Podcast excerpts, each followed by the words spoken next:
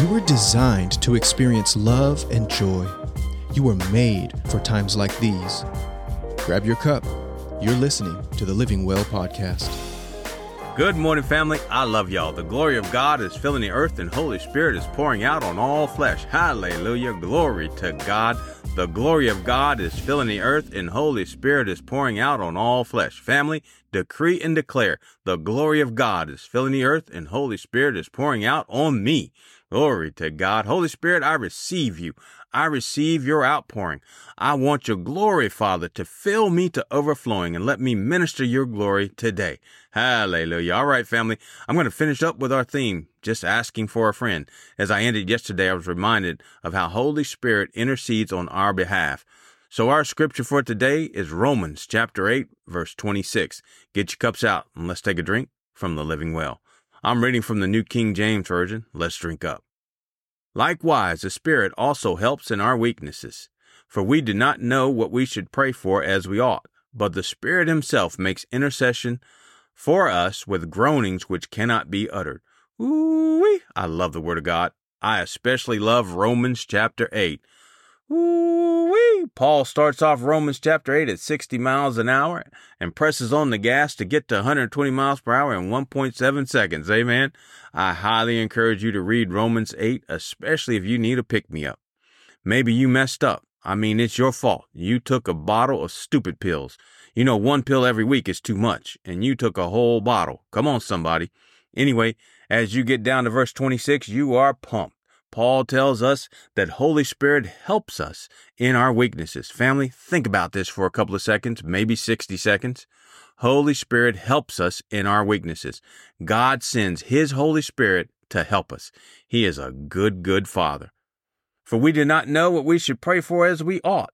Family, has anyone ever been, or anyone else ever been in a situation where you don't know what you need to pray for? You know you need to pray, but you don't know what to pray for. Sometimes a thing happens and it catches you completely off guard.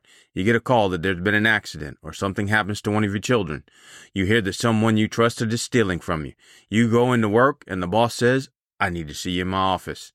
At these times, we are at a loss for what to pray for. Romans 8:26 reminds us that Holy Spirit is available to help us.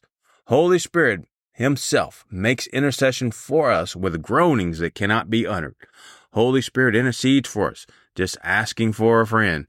Father, help Bob in this situation. Holy Spirit intercedes for us with groanings that cannot be uttered. So, how does this work? You and I do the groaning. Sometimes you just let out a yell or a shout. Sometimes you groan. Sometimes you groan and yell. And you have no words. You just have a groaning and an uneasy feeling. You continue to groan until that uneasy feeling starts to subside.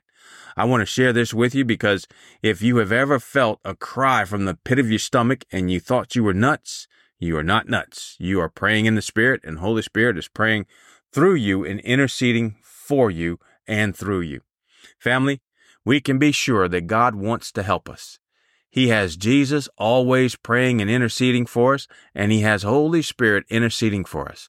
Also, Holy Spirit will help us pray in other tongues. I encourage you to read 1 Corinthians chapter 14 verses 1 through 4. My quick synopsis. Paul tells us to pursue love and to desire spiritual gifts, especially the gift of prophecy. Then he explains that praying in tongues is great because you edify yourself and you pray mysteries to God. Prophecy edifies the whole church. So, family, I encourage you if you pray in tongues to do it every day. If it has been a minute since you prayed in tongues, start again. If you're not sure, pray with your understanding and read what the Bible says about praying in tongues in 1 Corinthians chapter 14. Praying in tongues is another full bowl of pudding I have devoured. So it's too late to tell me it's not good. I have tasted and seen that it is good. All right, family, I love y'all and God loves y'all. Thanks for listening to the Living Well podcast. If you found it helpful, please share today's episode with someone you love.